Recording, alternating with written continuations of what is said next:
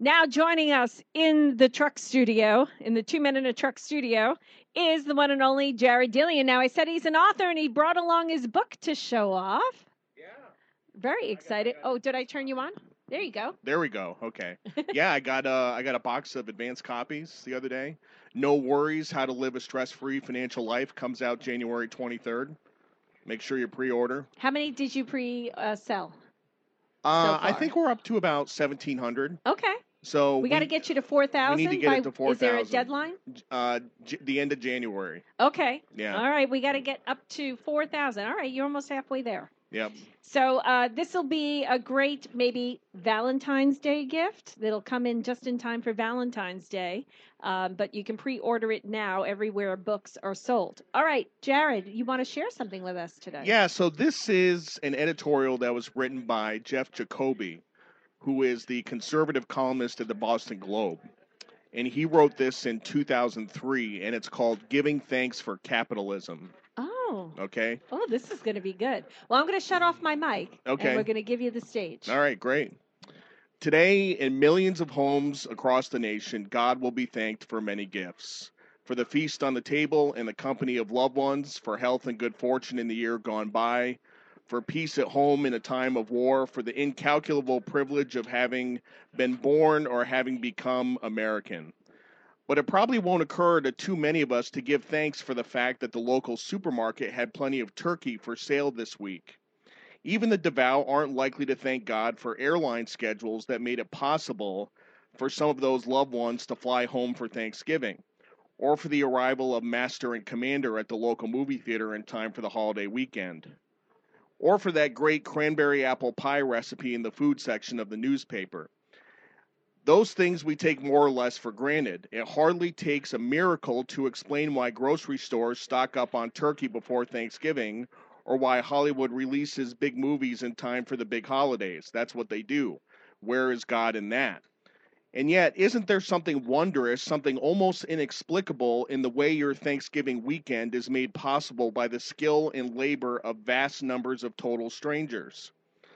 To bring that turkey to the dining room table, for example, required the efforts of thousands of people the poultry farmers who raised the birds, of course, but also the feed distributors who supplied their nourishment and the truckers who brought it to the farm, not to mention the architect who designed the hatchery, the workmen who built it, and the technicians who kept it running.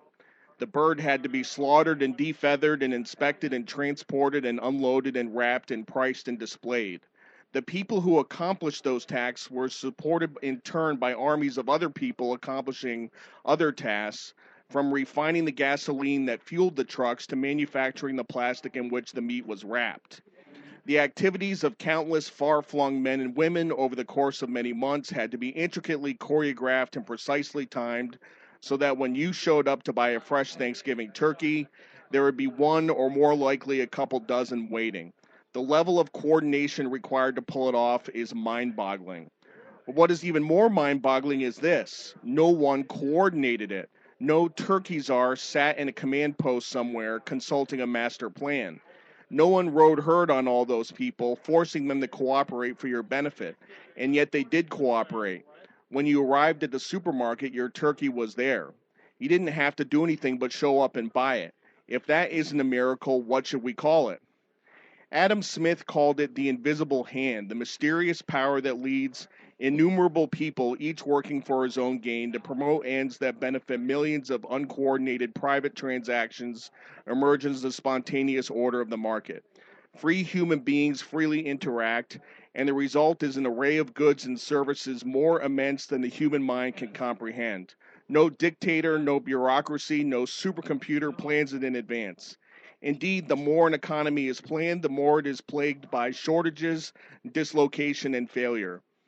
It is commonplace to speak of seeing God's signature in the intricacy of a spider's web or the animation of a beehive, but they pale in comparison to the kaleidoscopic energy and productivity of the free market. If it is a blessing from heaven when seeds are transformed into grain, how much more of a blessing is it when our private voluntary exchanges are transformed without our ever intending it into prosperity, innovation, and growth? The social order of freedom, like the wealth and the progress it makes possible, is an extraordinary gift from above. On this Thanksgiving Day and every day, may we be grateful. Hey, Liz. So that is Jeff Jacoby from the Boston Globe, 2003. It's kind of hard to comprehend that something like that would be written today, but that is Giving Thanks for Capitalism by Jeff Jacoby. I bet you you made all the uh, liberals' ears burst in flames. but it is true. I mean, when you really think about how many hands have to touch it and how everything is operating independently and business builds upon business. Because you know we often hear like you know this company starts this but then you need another company to bring in all the supplies to get that done. Um, i i spent some time with the uh, myrtle beach regional economic development corporation and they took us on a tour of different organizations uh, companies major companies. And i'll never forget going into glendinning the company that makes all the throttles for the boats and things like that like internationally. It is amazing what's going on in our own backyard and how all these people were doing some task and all these items that were coming in the wires and the, all the widgets and the you know plugs and it's just an amazing process uh, to see how all of that really does come together in capitalism really yeah and, and you know what's interesting is that we just had the election in argentina with, yes. with oh, Javier you know, we didn't Milei. get a chance to talk about yeah, that. yeah. That's the guy you were telling us about way before we read about him. Yep, yep. I was telling you about him. Um, so capitalism won in Argentina. Uh, Javier Milei is. No, I would not call him a conservative. Mhm. He's really more of a libertarian. He is a capitalist, and Argentina since 1948 has been a socialist country. And they've seen their de- currency depreciate 99%. They have inflation of 140%. They have untold economic misery and he is going to reverse that process with capitalism, with freedom, with voluntary free exchange. So, do you have any idea of what was like the the messaging that he gave that was kind of turned the people away from voting for more socialism? Because you know we see what happens in these liberal cities; they keep voting the same people in. In fact, did you see what happened in Charleston? But do they? They What hap- elected a Republican uh, for mayor. Cogswell, Yes, yes, that's pretty amazing. yeah. I mean, I think, you know, like Dan Bongino says, like there just isn't enough pain yet. Yeah, You know what I mean? Like there's just not we enough asked pain. the question: Is it bad enough yet? Is it bad Yeah. enough? Not yet. Yeah. So you know, we are we uh, the United States is not ready to elect somebody like Javier Milei. Mhm. Like there's they're just it's not bad enough yet. It has to get much much worse. So you know when you when you talk about the cities that have been governed by Democrats for decades, like you know Chicago, Chicago uh, elected a far left Democrat to replace a far left Democrat. And just like Bongino said, like it's just not bad enough yet. Like it has to get worse. But there will come a point when people capitulate and when they say, yes, it is bad enough, and they are willing to try anything. If you think about Argentina, since 1948, this has been a socialist country, and they said, we want the exact opposite. We want somebody who is a radical capitalist to run the country. That tells But me that things got bad enough. seventy-five Yeah. years. Yeah, it sometimes it takes that long. How long have we been borderline socialist ideals? It's, I mean, Yeah, I mean, I, I, it's difficult, I think, for Americans to comprehend the level of state interference there was in the economy in Argentina. mhm. I mean, we have a lot of state interference in our economy, but it's really nothing like there was in Argentina. Like, we still, for the most part, have a capitalist economy. So, Yeah. yeah. And uh, you know, I was I was watching um, Governor Hochul up in New York, and you lived in New York, or yeah, yeah. And I mean, I can't believe it. She's tr- uh, going to be creating a literacy uh, class for kids to take now, so they can when they're when they're going through their digital reading and, and online and social so she wants to help them discern from what's real news what's truth and what's not so a ministry of truth, in other words. yes Yeah. and she is going she says and this is how we're going to start with the kids she said that that's a socialist ideal yeah. and th- she's going to start with the kids and she's going to train them on how to recognize what's real information and what's not based on what they believe.